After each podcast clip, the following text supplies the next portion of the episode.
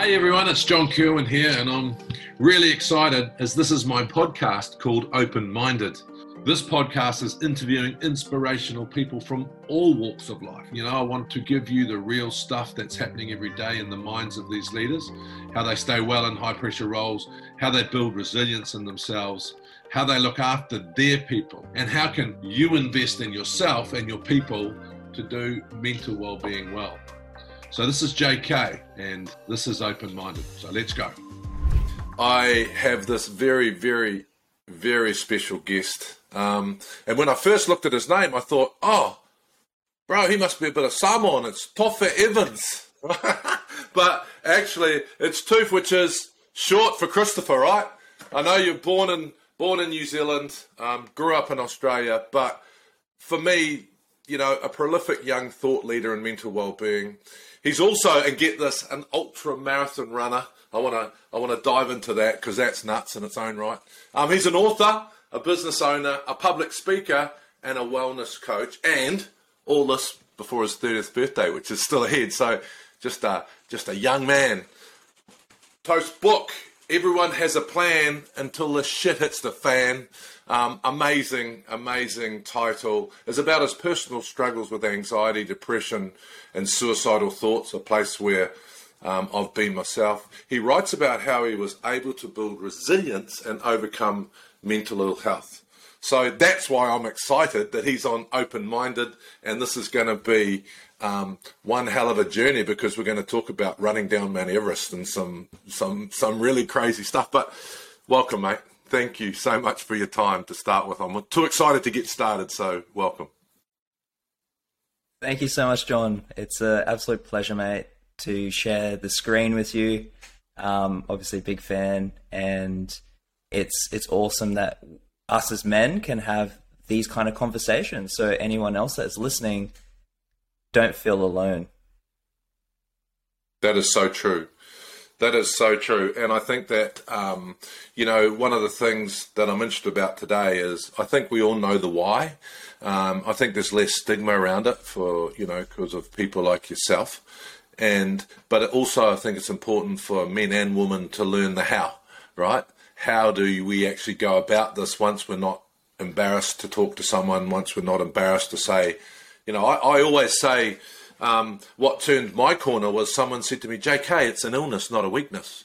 But the interesting thing about mental health for me is it took away my self esteem, took away my self confidence, and took away my enjoyment in life. And what people don't realize is that's part of the illness. But I was looking at me. I don't know how you felt about what it took away from you. Oh, mate, you're speaking for me as well. It's it took away my who I felt I was as a person, changed my identity, I feel, and I couldn't live to my truest self. And I remember watching a video that you were featured in about when you were, were an All Black and how there's all this judgment that you that you were carrying around what do people think they think I'm depressed and all this and that carries another level of like another burden on top of that. So I definitely relate to who I am as a person when I was going through that unconsciously, I wasn't able to live my life who I was because I'm too busy in fear. I'm being held back by everything that I was doing from a work standpoint, any sort of relationships that I was in, and just who I was carrying as a person. How am I meant to show up when I'm just riddled with fear? And it's obviously there's there's root causes behind everything. The interesting thing, the, the word fear is really, really interesting for, for me because I believe, um, you know, sometimes I talk about my sharks, you know, I try and, I try and explain to people what fear is. So some of my sharks were my deeper um, issues that I had to deal with and, and you'll, you, you'll probably know what that means. But an anxiety attack was so damn scary that it was what I call pure fear. Um, so when you when you say you're walking around or with your fears, what do, what do you what do you mean? What does that feel like? Can you remember? Yeah, uh, I, I find that fear, well, whatever emotion that we're going through, can can be felt in different parts of the body. And for me personally, fear, there's there's functional fear and there's dysfunctional fear, right? Like it's it, there's health. It's like healthy stress and unhealthy stress. For me, when I'm holding on to anxiety and not letting go of it, and it's usually in my stomach or in my shoulders. From that, there's this. it's like what what is the fear of? And for me, it was feeling unworthy, feeling unworthy of living, feeling unworthy of being lovable, feeling unworthy of success.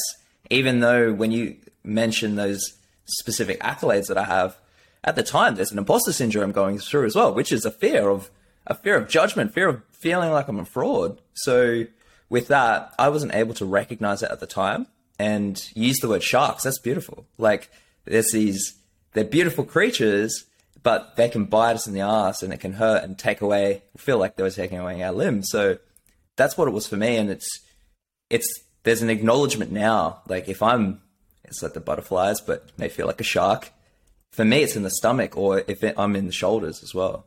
So yeah, I don't know if that relates. If you yeah, totally. To yeah, totally. Um, I, I, was reading, you know, everyone has a plan until the shit hits the fan, and it's really interesting that you talk about, um, which was interesting. So I often talk about alcohol. Um, I never went down the drugs pathway, but um, you know, I talk about addiction and and drugs, and for me, alcohol actually worked for a few hours, and that was the scary part. But then I'd go back at hundred miles an hour, and um, so it was sort of this. Uh, horrible space to be in because I craved to be out of my head and out of those feelings. And alcohol gave me some of that, but then I knew it wasn't really going to work, you know. Um, so you looked you looked for other medicines, I call them, you know, alcohol and drugs to try and help with that fear and dumb it down a bit or numb it down a bit. Yeah, um, there was there's alcohol, there were specific substances, recreational drugs. And one that I probably don't speak about enough is validation. That's a drug, external validation, John, where I am everyone I'm seeing, I want to be liked and loved by everyone because I I may have not got that I may have not felt like I got that need as a kid. Right? So that's a drug in itself and that was probably more addictive than anything and it wasn't until actually after I had written the book that I was I was actually properly conscious of that after going through enough men's work and therapy to go, oh my gosh, that was actually probably the catalyst to lead into drinking, to go down the drugs, to numb myself because I was too scared of what I was feeling. I was too scared of the fear, that which is like a juxtaposition and an oxymoron in itself. But I totally. went in there to yeah, I went in there to escape, and I didn't want to come out into the reality of it because I felt safer there. Mm. And that's really uh, like the validation is really because one of my sharks was I wanted to be liked or I wanted to be loved, and so I would change my personality because I wanted you to like me. And I and uh, when you talk about the validation point, um, you know, for me, it was actually, I, I, couldn't really change that until I learned to love myself, warts and all. So, how did you, how do you, and I still have, like people say, are the sharks still around? And I say, yeah, when I get under pressure, the sharks are still around. So sometimes when I feel the need for that validation, I know I need to step back. So, how do you control, you know, your validation need nowadays, or have you cured it? It's still a work in progress, if I be completely honest. So there are times where under pressure, I will feel like I'll give you a good example. Last week, I was recovering from COVID, and it was probably one oh, of wow. the hardest. It was one of the hardest weeks coming out of that for me because the littlest things got to me, and I'm something I'm conscious of is when I'm in that stage, I want to be rescued and I'm relying essentially on my partner. I'm wanting people to get me out of this because I'm the only one that can rescue myself. I can have people that can guide the light. I have awareness around that. But going back to your question around what do I do, it's you, I 100% agree with you. It's like I can't love anyone unless I don't love myself. And that self love journey has been a discovery in itself because it's like, what, what does that actually mean? What does that actually mean to love and I had to break it down to the simplest forms. What are the things that I'm doing for myself to fill my own cup up before I can fill it, before I can pour that into other people? So for me, it's I don't check my phone first thing in the morning. That is a ritual, regardless, unless I've got to be up at say four thirty and going exercising with a friend. Like I might need to check phone in case they're not they're going to bail on me or whatever. But it's ninety five percent of the time I don't check my phone. I try to do some sort of exercise. I try and do some sort of meditation and journaling. Put my thoughts onto paper at least. Have that quality time with my partner and have my coffee, and that makes me.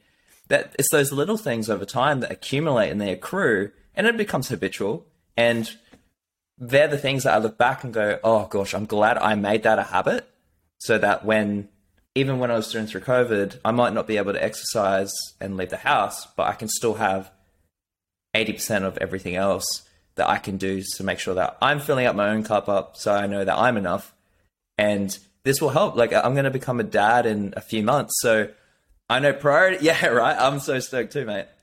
And priorities are going to shift and responsibility is going to be there on a whole nother level. And that's going to be a mad test for me to go, what am I doing for myself so that I can look after my, my son who's coming here? So, and I, I would love to ask you, mate, what do you do for yourself um, to prevent that, I guess, that validation going out of control? Yeah, I think um, for me, I put my mental health first. Um, and I put my mental health first because I am a better husband, better dad, better friend, better workmate, better me. So um, at at Groove we talk about the six pillars. So you know I live by my six pillars, and they are simple things like yours. Um, feeling the water in the shower is very, very important for me. Um, you know, that's how I started. I have a cup of coffee. I taste the coffee. I have a workout in the morning. I do my breathing exercises. So I have these six. I connect. You know, I have something to look forward to. I was I was just so excited about doing this podcast with you, right? And I was really looking forward to it. And that made my day, right? And so there's little things that we can do that actually um, Just lately I've been working on a to done list, right? Because we're always thinking about a to do list. So we're always thinking forward, right? And, and no one's life's finished anymore, right? Your, your inbox is always full. The end of the day is never, right? But if you think about a to done list, right, then you're thinking, oh, I've done some good stuff. So you know those that that's that's how I do it. And and, and um, you know parenting is awesome, man. I mean, it's scary. It's it's it's cool. It's awesome. It, it is. But a, a, wise man who was my dad said to me, "A child only needs love." So that's that's if you can keep that in mind, you know, that's all. That's that's pretty cool. But listen, I don't want to talk about me because I want to talk about you. So in your book. Um, in your book, it was really interesting, and, and one thing that I was reading, and and made me reflect on myself. Right, so I, I also had suicidal ruminations. I never planned my own suicide, so I was very fortunate. But at one stage, I, there was hope, and I don't know where that came from. And I was reading your book, and and and you know the the the physical side, which it sounds like a real weird thing for me, and I want to dig into that because ultramarathon sounds like something that wouldn't be good for your mental health, right? because it's so hard. But let's let's take a step back. But but the thing is, when when did you decide that? Yeah, how did you decide, and when did you decide that actually there's a better pathway than the one I'm in? Right. It's there. Will, there's something I don't know if it was a voice in my gut or the universe, but there was a thing that was telling me this is meant to be, but this is not the way I'm meant to go. That that came to me going, do not waste this opportunity.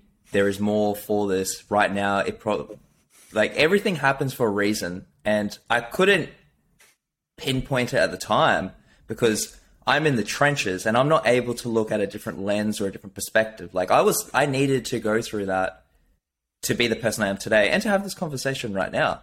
Mm-hmm. The it's it's so funny, John, because throughout my primary school days, I was I, I only did individual sports because I didn't have the best hand-eye coordination. So you would never really see me on the rugby pitch with other guys. I would always be the kid that got picked last, and that that actually stuck with me as a judgment later on, and it actually carried through to my running unconsciously. I didn't realize, but when I was in a pretty bad funk, I knew that I needed to leave the house. I needed to get exercise. I needed to get movement. I like if I, if I fast forward and try and piece it all together, like all that for me when the depression anxiety got pretty bad for me. It was during my travel days because there was hmm. an identity thing for me. People were knowing me as this party kid, right? And that's who I was. And it took a toll on me. And when I saw that, when I felt that and embodied it, I'm being loved, I'm being noticed, I'm being seen, I'm being heard. Things that I may have not had as a kid that I felt uh, that I thought of. It got it got to it got pretty bad that to the point I'm looking in the mirror and I am not happy with the person I am looking at. So I want to be someone else. So I'm adding on all these masks, right? I'm the Phantom of the Opera the best way. Like there's there's two sides of it. It's like literally two faced. Like I've got the side that I'm want to fabricate, but then I've got my side underneath who's actually just a sad, scared little boy.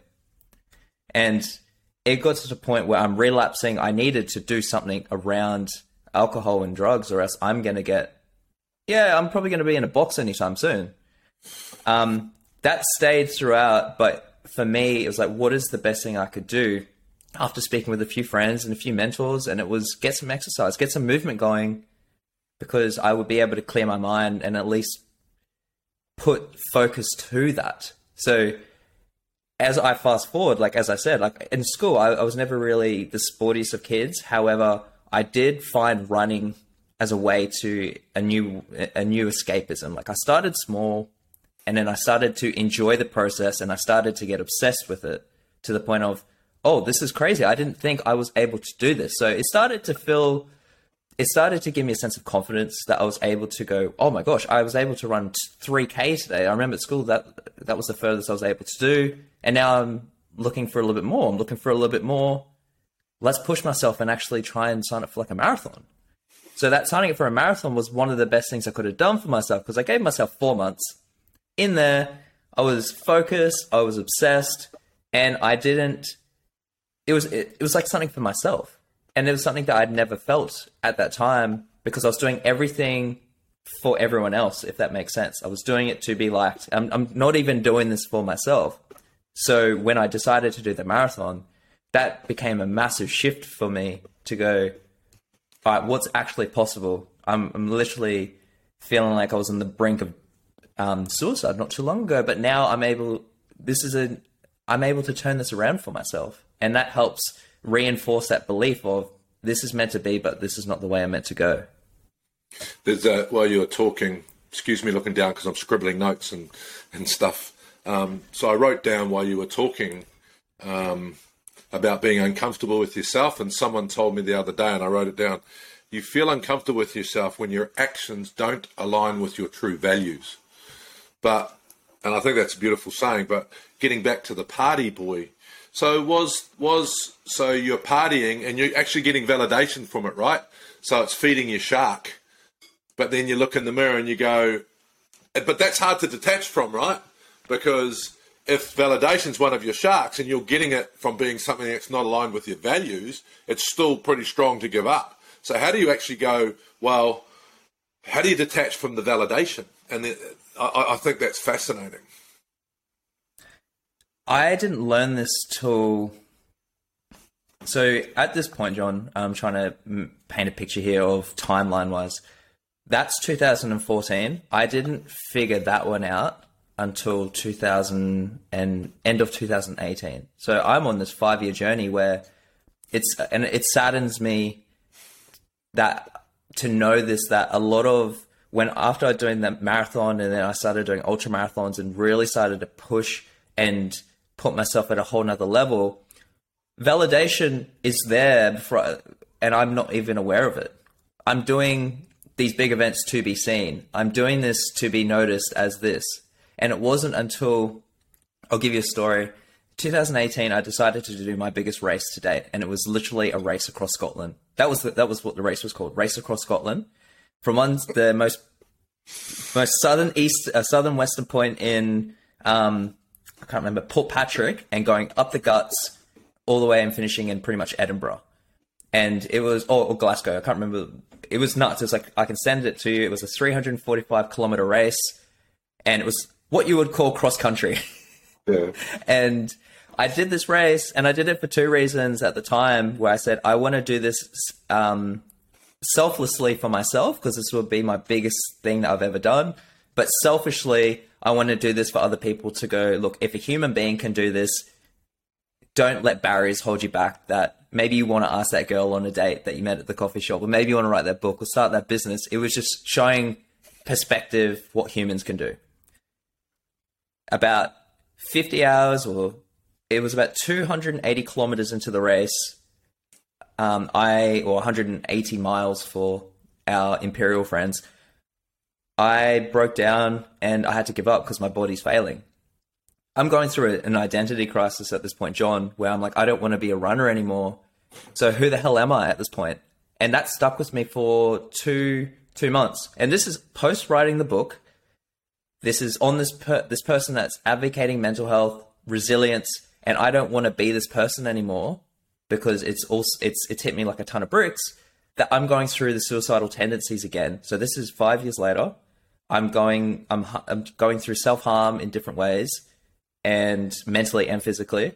And I just didn't feel like living because I didn't know who I was as a person. Right? It's it's a common thing with identity crisis where gold medal Olympians they they have this illustrious career. They finish their career and they're like, I don't know what to do anymore, and it can leave very bad for them. So for me, I was fortunate enough to go through that because I found men's work. There's an organization called uh, Mankind Project an international group to help men be safer men in the communities by helping process their emotional trauma and knowing their shadows. So you call them sharks, they call them shadows, and it's the things that make us hide, deny, repress who we are. And when we feed that shadow, oh my gosh, we do not shop as people. We do not shop with integrity. We, uh, yeah, it ends up being an absolute mess. So to answer your question, mate, it took me five years of going, all right, I'm going to run this marathon to this point of this still doesn't even make sense. I feel empty. Something doesn't feel right, and it, yeah, it was it was nasty to know that afterwards. Oh, I was still doing this for validation. I was still doing this to be liked and loved and seen and heard. When all this whole time I was enough, and I could have given it to myself. Yeah, I th- look. I think that for me, it's really similar journey. And what I say about my sharks, the hardest thing about giving up your sharks is that they make you swim incredibly fast. So you become a world record swimmer. but they you're never going to beat the shark.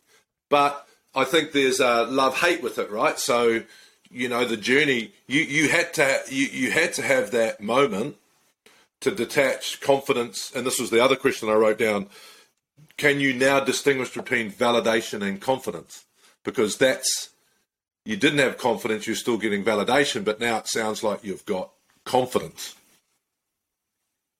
Yeah, and it, it's like one's internal, one's external, and the confidence comes in with myself, and it takes a lot of fails. And fail, the term failure is obviously subjective, and but they we need fails to be closer to where we want to be in success. I know that sounds cliche.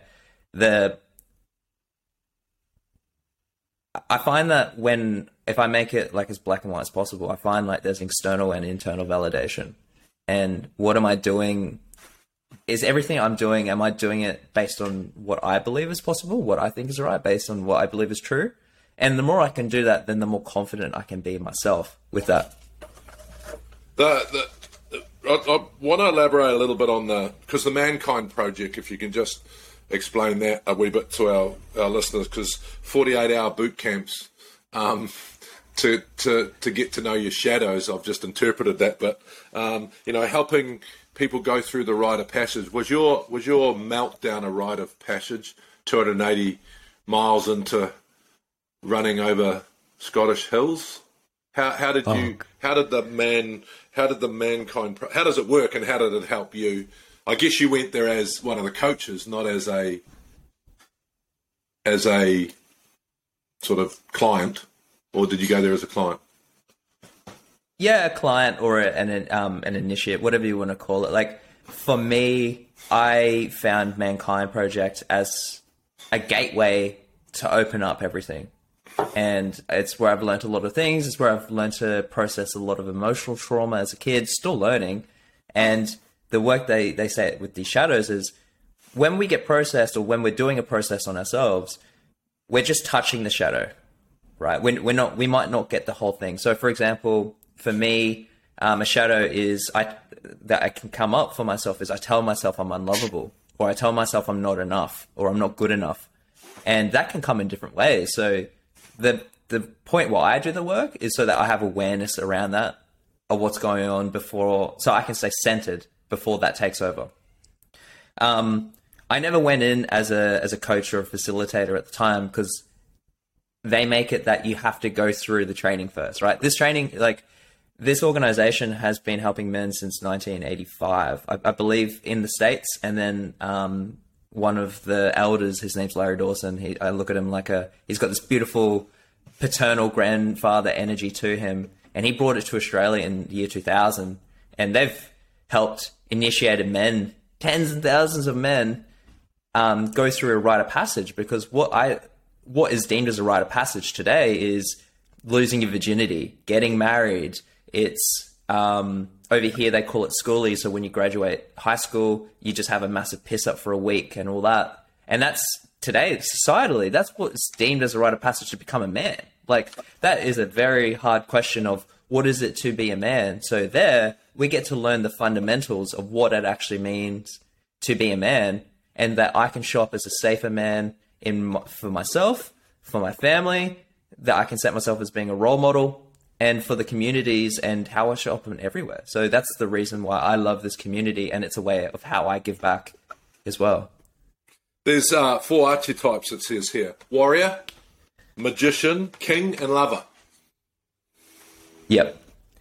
So, so this, yeah, elaborate on that. That's that's interesting. I like I like the titles, but I I don't know what it means. So because uh, if you're a male and you think about warrior, you think about you know the the rugby league guy that's smashing someone. You know, he's tough. He walks off the field with blood running down his face. Um, or I think of someone who has, for me, a warrior is someone who has um, enough vulnerability in themselves to to share their vulnerabilities. You know, so I think with males, especially in this hemisphere, and females, I don't think I think you know that we shouldn't gender bias this because I think when you've got issues, you've got issues. So we're living up to a stereotype that is completely wrong.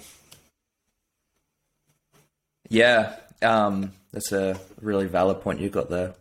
Um, based based on the archetypes, this this work has been essentially an amalgamation of several things. We've got Joseph Campbell and the hero's journey. And every movie is actually based on the hero's journey where you've got this character and they're going into the darkness to fight the dragon but they need to they go through their trenches of hell and find the sword slay the dragon come out and go back and again. So there's a mixture of that. And then you've got i, I want to say his name is donald i can't remember his last name but he wrote the book lover king magician warrior. And they're the four essential personas of they use in the mankind project of who we are as guys the energies that we can carry. So if we have a centerpiece that's like bang in the middle, and then we have four quadrants in there.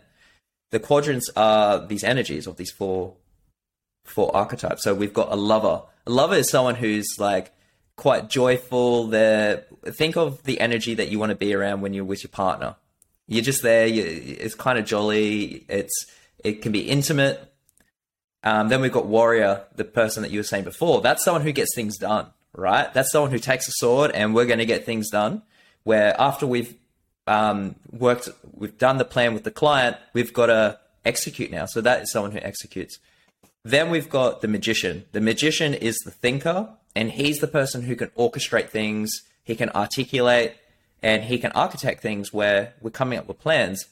And then the king is essentially a sovereign who overlooks He's the person who has direction. He can, yeah, he can, he'll look up on a tree and he'll be like, all right, guys, think of what a general does. That's actually, think of like what a war general. That's the king in this case. The work that they say they do is how can we stay in center and we step into the quadrant for the task that we need to do. So if I'm going into a meeting, I probably don't want to step in warrior energy because I might intimidate the person. I probably want to be more magician lover, either one of those. And then I need to step back because we all have dominant ones. For me, I tend to be more on the lover side, or I tend to be in the magician because my job requires a lot of thinking. And but there's a they call it a shadow side or the bad side, right? If I have a shadow magician, that is the trickster, John. That's the person okay. that's gonna. I'm gonna be overthinking, right? A shadow lover is someone who wants that love from everyone. So that's what I was going through. Someone who I had a terrible porn addiction, and I'm open about this. I haven't watched porn in two years. I had a terrible porn addiction growing up, and it stuck with me for a long time, and it prevented me being in any relationship I was in. So I was in this unhealthy form of shadow lover. Then there's a shadow warrior. If you've got the warrior who's got a sword, he's the one that will take the sword on himself. It's essentially a masochist. And then I've, I've, talked about Shadow Magician, who's essentially a trickster. And then there's a Shadow King. That's a tyrant. Think of, oh, I don't want to talk politics, but let's talk Putin right now with Russia. Like, that is a little boy in a man's body who has not done the work on himself. And yeah, wow, so, that's, that's, I love the way you said that. That's so cool. That is so cool. Yeah. Um, I love, I love that because I, th- I, I totally think you're you're correct. You know, but all those personalities within ourselves, and I think one of the you know one of the beautiful things about the journey that we've been on is you've got to look at those sharks. You've got to look at those personalities in the face and see which side of that character you want to choose. But I just want to change tack a wee bit because um, I walked to base camp at Everest, um, and so I really want to I really want to talk to you about the feeling of why, why did you run down Everest? like that's like that is just insane, my brother. A positive, a good insane, right? Um, and then, so tell me about that as a as a training and how you how you came up with the idea and, and how you actually executed it. But then the second thing, what you do when you want to give up in those situations now. So, you know, you've obviously overcome the 280k give up and you've gone away and, and looked at yourself, but then how do you get over that? So you're running down the side of Everest and you go, What am I doing, you idiot? and, and your mind tells you that you want to give up because you are insane. oh, mate. Um, it, I, I question it now after doing the work and going, Why did I do that? But at the time, if I talk about the thought pattern of why I did that, um, in 2016, a friend and I, when we decided to use our running to give back, we did 40 events in one year, right? So we did, that's almost one a fortnight. Everything from a marathon to an ultra marathon, 24 hours on treadmill, the most absurd events that we could come up with as well to raise money for um, a specific charity. The following year, we decided to keep the momentum, but instead of focus on quantity, let's focus on quality. And instead, we decided to do 10 big events. So I was like, all right, let's do one a month as opposed to three a month, and let's de- dedicate it to a youth cause on something that means a lot to us. And we'll come up with, we called it the Big Ten. We had 10 big events, and each event correlated to a different cause. Uh, we did 48 hours in an altitude room, and that was for youth mental health because we, this altitude room was like a glass tank. So it was working as hard as we could, but people could look at us. We have people analyzing us. That's what it can feel like when we're kids, and especially when anxiety is higher than ever. And it was kind of to replicate that in the most unconventional way. Um, the, so I just wanted to give context on, on, on these events. But the fourth event, I believe, or the fifth event was this this Everest race, and I had a few connections around people who had cystic fibrosis, and I wanted to give back to them. So oh, wow. cystic fibrosis is this lung and uh, panc- I believe it happens yeah. to pancreas too, where they have trouble breathing, and there's no cure for it yet. So I had the opportunity to do this race, and I wanted to correlate where where it's hard to breathe for people with CF. I'm going to run this world's highest ultra marathon on the highest mountain because it's going to be hard to breathe. So I'm like, oh, there's some sort of connection there. So I I did everything. Like I trained in an altitude gym. I slept in an altitude box leading up to it. I was in uh, India, Nepal for two, three weeks leading up to it, just so I can get accustomed to to altitude. And the event itself, um, it's like a four week thing, John, because it takes two. Like you've done base camp, it takes a couple weeks to get yeah. there alone. Yeah. So it's not something you can just get helicopter there. And I, I, would never encourage it if you're doing a race like that because it's about gradual it's about keeping it gradual so we don't have a shock to the system and that we don't get high altitude pulmonary edema or high altitude Yeah. cerebral edema. We don't have liquid leaking from our bodies, causing us to have incredible altitude sickness or potentially illness there. So it took a while to get to base camp, but some of us decided to do a bit of climbing while we're there just so we can get accustomed. And we went to as high in one of the other mountains, we went as high as uh, Camp 2 of Everest, so about 6'2 meters. Went back to Everest Base Camp, and the it was such a beautiful thing there because not many people get to actually when getting to base camp. I I don't know for yourself, but if you had, I think I heard that if you don't have a permit, you have to leave within that day. I don't think you get to stay the night. So if you have a permit, yeah, right. So we, we were fortunate enough to actually be able to stay there because we had a permit for this race. Because the race starts at Everest Base Camp. The race doesn't start at the top. I think that's where people may get confused because it's impossible to run down an yeah. incline like that. Yeah. And uh, yeah, so I did the. There was a half marathon that started at one of the lower bases. There was a full marathon, and it was an ultra marathon. So, um, Namche Bazaar, you probably remember Yeah. the main hub. Awesome place, man. it's so cool. Yeah. The race finishes at Namche Bazaar Oh, okay. on the 29th of the race finishes on the 29th of May where Tenzing Hillary did their first summit. So it's kind of like it all goes well together. cool. Um, except that the ultra goes is an extra what 20 30 kilometers that goes on the outskirts as well so that they want to make it so that everyone ends at the same spot um, little did i know that the race was actually going to when they do the outskirts it's still going up and up. So i'm in this oh shit moment of i didn't prepare mentally that i think we're all going back up.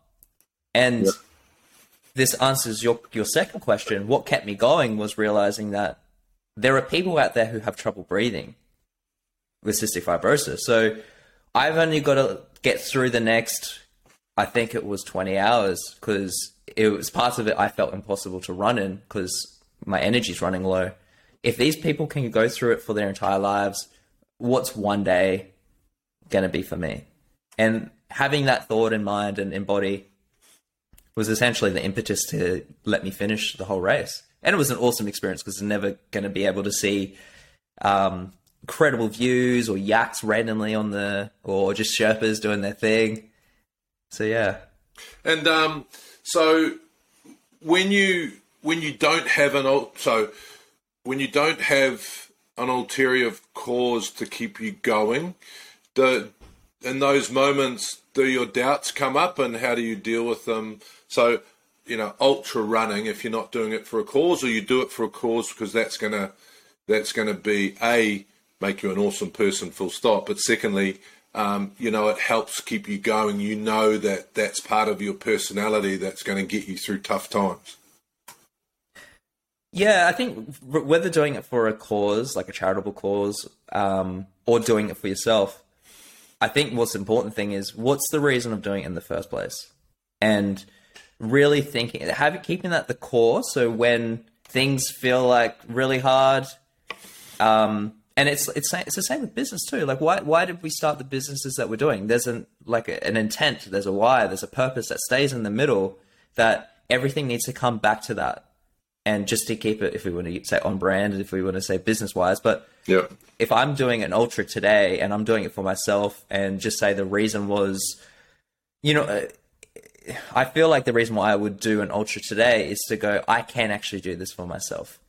And that's the thought I'm going to keep in mind and embodying it. And it's going to be different for everyone else because we're humans and we all have, we're quite dynamic creatures. We have different thoughts and bodies and minds, whatever. And it's, why are we doing this in the first place? And always coming back to it when things want, when we want to give up, right? yeah. I, I think um, I I think the the the physical side is really important for me because we we talk about the you know we talk about the six pillars in groove, right? And you'll identify with this: chill, connect, do, um, you know, move. So, but I think there is a a misconception about actually the physical side of things. It can be ultra marathons, but it can just be a walk, right? You know, there is, but movement is important, I believe. But we get all this information. I don't know how you feel. I say to people, which diet do we do? Do we just eat the vegetable garden, or do we just eat the whole beast whole, or do we do Halio, Pulio, Julio? I don't know anymore because every single day we get all this information about what these things are. But I think the most important thing, and the question I have for you, how did you work out what is good for you? Oh, that's such a good question. That's such a great question. And I'm still figuring that out every day. And it's if I have this fixed mindset of this is it for the rest of my life, then I there's no way of knowing what's working what's not working. So it's it's about constantly testing. If if we're talking food, um, I had a bit of gut issues uh, a couple years ago, so I did like a gut test, and it turns out I was eating the wrong food. So I was at least trying to find ways, uh, get getting curious. That's probably the the lesson here. It's what am I getting curious about, and what am I testing for myself to know what works and what doesn't work? Because we can have all these blanket statements of if we stick to the whole diet thing that you're talking about, carbs are bad because they put on weight. Well, I'm like, no, not necessarily. If you're training for an event, you're probably going to need carbs, right? And it's it's it's about going in with that open mind because that that leads to to a growth mindset as well. And that that by sticking with that, that will that will flow into every aspect of our life as well. And that's just that stuff that Carol Dweck talks about in her book Mindset. Do you think it was really interesting, and and I firmly believe this, and I think it's important for our listeners, but I'm interested in your opinion. So you weren't well, but the journey was wellness. Do you know what I mean? Like when when I ask you stuff, you you still haven't finished growing, and neither have I. You know, people talk about growth mindsets, um, but I think st- when people are really depressed, and they and I talk to them, I go, you know, it'll be one step forward It'll be two steps forward, one step back. But that one step back feels like a million miles, not one step back. But you've got to remember that you've gone two steps forward, one back, and that's still one forward. So that journey is important. How did you rationalize that for yourself? You know, especially when you've written a book, you've been incredibly successful, and then you have a meltdown. Could you come to terms with saying, actually, I'm heading in the right direction? Yeah, at the start, probably not. It's it's hard to come to terms because I'm in trigger. So it's hard to be logical in trigger. The emotional, my amygdala in the brain is firing harder than anything else. So that logical part of my brain is hijacked. That's probably the best way to look at it. Yeah. And what allowed me to move past that and it's easier said than done, and it's said so much these days. But I don't think it's. Uh, if I explain, it was I needed to ask for help. I needed to be okay with knowing I'm not okay, and a lot of guys don't know how to ask for help. They don't ask for help because they don't know how to, and it's it's like articulating that message, and it's there's a lot of ego there that's in the way. That's because of the stigma of men are weak and men can't cry and, and all this kind of stuff like that is changing and I'm loving that it's changing it. For me, I, I had to be able to ask for help and I had to reach out to a friend going, I'm in a very bad place. And I felt bad for sending it. Like, I'm like, I, I the story I was telling myself is I'm a burden mm. for going through this. And a mate of mine who introduced me to men's work, I'm like, all right, dude, I know you are going to be fine. I'm not going to have any judgment this is where I'm at right now, and I need help, and I'm open to seeing other options because obviously what I'm do- doing isn't working. Because I, I just keep falling down the same pattern, repetitive cycle, in different ways that ends me up in the same position. And it just had to coming to terms and going, I just need to get out of my head and out of my ego and trust that there's other process, there's other ways. Mm. anyone out there who's listening, you're never a burden. And I think one thing I probably forgot to mention takes away your self esteem, takes away your self confidence, takes away your enjoyment in life, and you think you're a burden. It's part of the illness. Um, but people like you're not, you weren't, right? So it's actually just part of the illness that's told you that you're going to be a burden because anyone who you reach out to would have never thought that. Is that correct? Yeah, yeah, I, I, I agree, mate. Because it's very similar to like what I was saying when I saw that video that you were in. you're saying the judgment of people probably think I'm depressed. It's this the story that we tell ourselves can be incredibly powerful driver in sometimes the wrong directions. And that's what when I believe that story, when I believe that narrative and I reinforce that belief that I'm a burden and I'm no longer enough and all these things, that can be nothing else is going to get in there. But the beautiful thing about going into this work, this men's work, and I advocate it so much because it saved my life. And I, I, I, don't say that lightly. I genuinely think it saved my life. And there's other men there that could probably relate. But I go in there knowing that I'm not alone. I go in there, I hear a man share his truth. I hear a man share what he's going through. And I trust that man more than I can, more than ever because he's able to say that. And I, I probably forgot to mention, I didn't trust myself as a person growing up. So there's this whole thing of wearing this mask and all this because I didn't want to be myself because I didn't trust myself. And now I, I can trust myself wholeheartedly. The the the the trust thing is very interesting, isn't it? So just I, I talk to a lot of parents that are dealing with youngsters that are having problems. Um, you know, bullying. Uh, people people don't understand the, the the devastation that bullying could be. But if you morph yourself back to that young man, what what would be three things you would say to um, your parents or your teachers or to stop that spiral? Yeah, right. Um, incredible question, by the way, mate. and it's, it's for me to reflect on. It. It's very thought provoking. Uh, I would say one is to not judge, and because we don't know the full story of everyone, it's, it's that typical book. Don't judge a book by its cover, but judging can lead to shame, and I feel like shame is what kills men in particular, and can kill women as well. Yeah. Um. So that judgment piece, it's like actually look, and I can't. If I'm judging someone else, I'm judging myself more than ever. Yeah. Right. So that's it's essentially it's a mirrored projection of that. That's probably number one. Um, look through things through, through look through a lens of curiosity and open mindedness, because we we ne- we we're unknown of the unknowns out there. Never know what we know, right? Yeah. And the third one is lead from heart, not from head it's and I I'm going to probably contradict myself here because if we're in making a sometimes in a business business decision we need to make a rational decision there, but I feel that the heart is where we're going to make the majority of our decisions, and those two need to be aligned somehow. So leading from our how we're feeling, not from a thinking, I feel was going to be um, better for the long term. Yeah, I uh, I I think that's beautiful because um, what my dad told me was um, all the information goes into the head, and then the heart will actually make the right decision.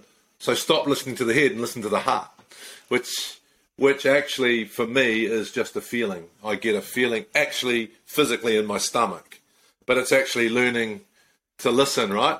So I, I, I totally agree. Lead lead from the heart, not the head, because the head's got all the information, right? You don't need to you don't need to talk to it anymore. It's it's the computer fizzing away up there. Um, I got a question for you. So so um, at Groove we talk about being in your groove. We're trying to change the dialogue around mental health because most mental health discussion is steeped in negativity, right? Um, so when I'm in my groove, I'm really happy at home. So you know the wife and the kids are all going good. I'm really curious. Um, I'm really optimistic.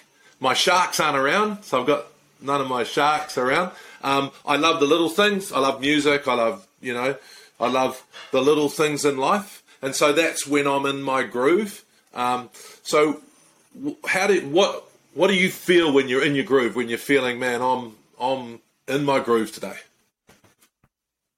Oh, mate! After the week I had last week recovering from COVID, I realized that my control, my emotions were controlling me, and I was not in control of my emotions. So when I'm in control of my emotions, my day is great, right? So, and what helps that is when I have that morning routine. and I'm very big on that routine. Um, waking up, waking up early, ha- like smashing a bunch of water, going to the gym first thing, getting that movement, and coming in, coming home, having a cold shower, so I can, so I can uh, fabricate that adversity, so that if any sort of hard things come my way, then at least I've done something hard to kickstart the day. Having, I'm just looking outside because I'm like, what do I actually do in the morning? Doing a bit of meditation, my journaling, and that even that quality time with my partner, so I've got connection. That helps me. That helps me own my day instead of my emotions owning me. That's really so. So, um, how do you make peace with your emotions then? Right.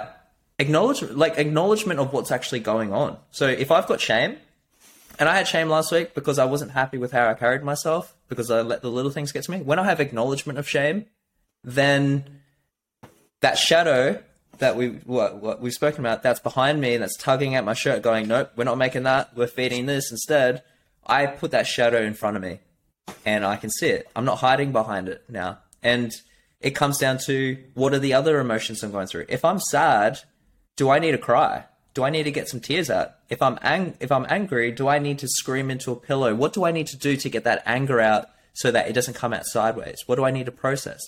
And yeah, but it, it takes practice to do that. And to do that, it's about having essentially a support circle. And I like, I'm a big advocate, John, of everyone should have a therapist or a support group because Yeah. we, we don't know what we don't know. And I, I trust, I, I feel like I trust someone more. Like, I trust, I wholeheartedly trust you because I know you're someone that is happy to put their heart in their sleeve. And if more people can do that, how many more lives will be saved? How many less domestic violence would there be? How much better leaders of countries would there be? It would just all make sense, yeah. That so we, we talk about um, I talk about my daily mental health plan, the six pillars, and this is this is um, steeped in medical science. We know that if people do this uh, in their daily daily routines, they will be more resilient and, and feel better. So, what do you do to chill? And I'll just elaborate. What do you do to relax and calm your mind and be present? So that's what we call chill. What do you do to chill? What do I do to chill? I like to go on walks. I know, like, I was like this endurance guy, and I've been injured around the knee, so I've had to look at other sports. But I really do enjoy enjoy going for a walk, whether it's for myself, with my partner, or with a friend. That is something where I'm doing. I don't know. I'm out in nature. I'm getting some movement in. I'm able to slow things down.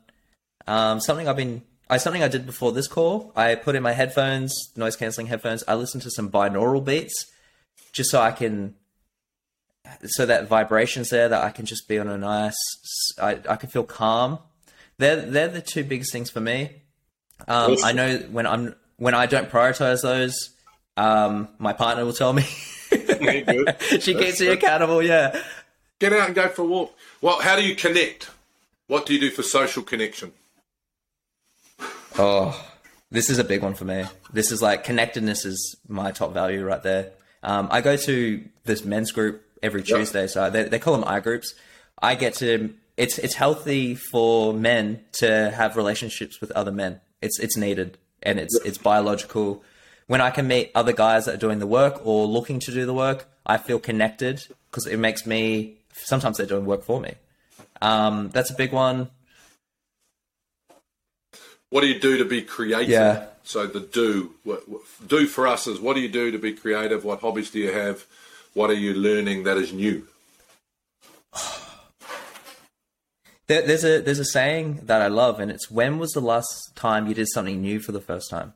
And it, it stumps a lot of people, me included. Something that I've been doing is when it comes because I love my sports, and hence why I was absolutely stoked to jump on this podcast because obviously you're a, a rugby legend. It's what other types of types of movement can I do that I've never tried before, right? So I signed up to a Pilates gym, and I'm a dude that's open, and happy to share it, and I've taken up reformer that helps my range of motion my range of motion that's it's quite a meditative in a way it helps with it's helping with my knee injury and all these things i feel like a student when i'm doing this like I'm just learning as I go. And as I do that, that helps open a gateway of what else can I be open minded to? So that helps with creativity. So yeah. Um, so I won't ask you about the move one because you, you, go to the gym and you also do ultra marathons. How do you celebrate? This is a really important thing, um, I believe, especially for uh, males um, in Australia and New Zealand, but also uh, everybody in Australia and New Zealand. We actually don't know how to foster positive sense of self self compassion and finding fun. So when I say people celebrate, I don't mean going out and having a few drinks and having a party. How do you celebrate your positive sense of self? It's the one that I have trouble with the hardest out of all the values, and that's just me being honest. Um, because there is a shadow there that I'm undeserving of success. So why should I celebrate? Like that's that's that's what can happen internally. The the the um, story I'm telling myself. So if it was years ago, it would have been what you said, celebrating. Let's just get absolutely wasted, and then I've just made some poor decisions there, and then I'm like, okay, I feel like I've just gone backwards now because of that. So if I were to now, it's it's really the little things like journaling it down is something that I like to do because I'm like I'm putting my thoughts onto paper. That helps. Um, and going out and getting a coffee. I know this sounds so like it sounds so small, but I just I, am a huge coffee fanatic. But I just like gone for a walk to the local coffee shop and just that experience, and because I'm doing that for me. That's and so important, mate. That's what that's what I would trying to communicate. Like you, like the little things keep us well, right? It is, mate. It really is. So, what do you enjoy? What do you do um, for self care and things that you look forward to in your day? What are you looking forward to? Oh, great question. So I've done the coffee thing. That's yeah, another coffee, man. It's all good. yeah, yeah. Um, oh, to be honest, like I'll, I'll, try and get a walk on. I'll try and get a walk in the afternoon. That's something that I've been trying to make a ritual. Um, something that I've learned to experiment with, John, is actually what am I doing? What am I doing in the evening routines? So yeah. there's a lot of talk about morning routines. I'll do deep breathing before I go to bed because that helps me sleep. Um, my partner and I, we don't have we don't have a TV, and wow. some people look at us, and I'm like, oh. it's okay. I've got my phone anyway. But that I, I, look forward to that quality time from a love language. That's that's for me, and that's hence why connectedness is up there too. But I look forward when I can have those really conscious conversations with the people that I love the most and the people that I love having in my inner circle and just other people that other even strangers like I love that so that quality time when I'm on from business I know I'm trying not to keep it too personal in a business standpoint but when I get to meet those clients that I can really click with then it doesn't even feel like business after a while but yeah. I look forward to those conversations too because that social connection that you spoke about is, is, is so incredibly important to me. So here's some quick fire for you. Who do you admire for having great habits and behaviours around well-being? Gosh. Look, I'm a, a huge sports nut. Um, I was a big fan of Kobe. Um, yeah. Kobe. Wow. Um, awesome. Kobe's up there. Um, people like Elon, like the guy just got things done. Arnold Schwarzenegger, like I was a huge fan of Arnie, still am. Arnie. Love his book. Yeah, Arnie's up there because the guy like just oh, yeah. defied everything what was possible. Like the guy became couldn't speak English and then he became the governor um, of of California, right? So like that guy had a lot of habits and he had a really good mindset around that. So they're the three people that I could think of. What are you reading right now? oh, what am I reading? I'm listening to a book called The Postnatal Depletion Cure because um, I'm I'm looking at um, in pregnancy. A lot of people talk about birth; they don't talk about what usually happens post birth. So I'm wanting to get a perspective on what what my partner will be going through, so that I can I know what to support her once baby's. Well done. That's beautiful. You will drive home from the hospital at 30 k's an hour, by the way. So I'll just put that one up. so you know that will happen. It's okay. It's all good. Um, I know that uh, you've started a podcasting consultancy working with business leaders in Australia to articulate and communicate well-being focused programs to their teams and communities, which is awesome. But what are you listening to right now from a podcast? Oh, um, great question. I listen to Steven Bartlett's podcast Um, It's called Diary of a CEO. He's just, and I admire him because he's not afraid to ask the hard questions, even if they're confronting. Um, and when when he can ask the guests those really confronting questions, like you've done for myself, which I I, I love, um, it, there's a different perspective that comes from it. And yeah, I just I find that so fascinating. Cool. Um, what keeps you awake at night? Work, work, the anxieties of work. Honestly, What's an open mind for you? uh, embracing curiosity. Beautiful. That's Who it. should I interview next? Ooh. Who should you interview next? I know someone that you should interview next. Um, her name is Julie Gillespie. Yeah. Um, a friend of mine, a client of mine, actually here in um, in Brisbane, and she uh, has a podcast called Conversations with Julie, and she absolutely changes the game with how we should be having conversations in a business context. So this would be perfect because I know Groov is about workplace. She interviews subject matter experts about how to have a conversation. So there's psychological safety there. So it's more than it's it's beyond going how are you.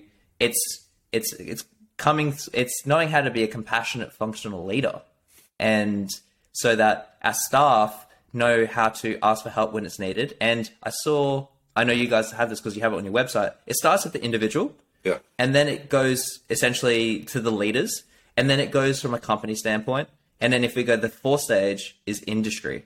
So think about how I don't know if it is the same in in New Zealand with construction, but over here we've got the blokiest of blokes where they think they're hard as nails when sometimes they're really not, and they're the ones that don't know how to ask for help. Or think about sales; those strong sales industries. It's just let's just get KPIs, let's get metrics, let's celebrate.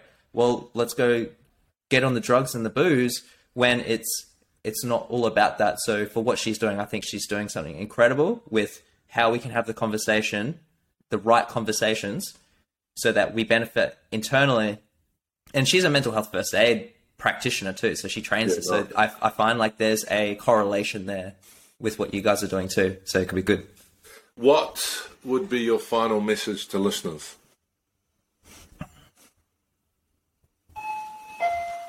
If you're listening to this, know that you are enough. Beautiful, mate. Um, everyone has a plan until the shit hits the fan. People reading for me is soul food. Um, that's been an amazing hour for me. It's flown by. Your insights, your care, and your love for other people has transmitted through a screen. We haven't met personally, but um, that was just beautiful, mate. Thank you so much for giving me your time. Thank you for sharing your thoughts. Um, that was amazing, and that's my dog just barking. Thanks so much for listening to this episode of Open Minded. If you like the podcast, make sure to subscribe. This podcast is everywhere you get your podcasts, so make sure you do that.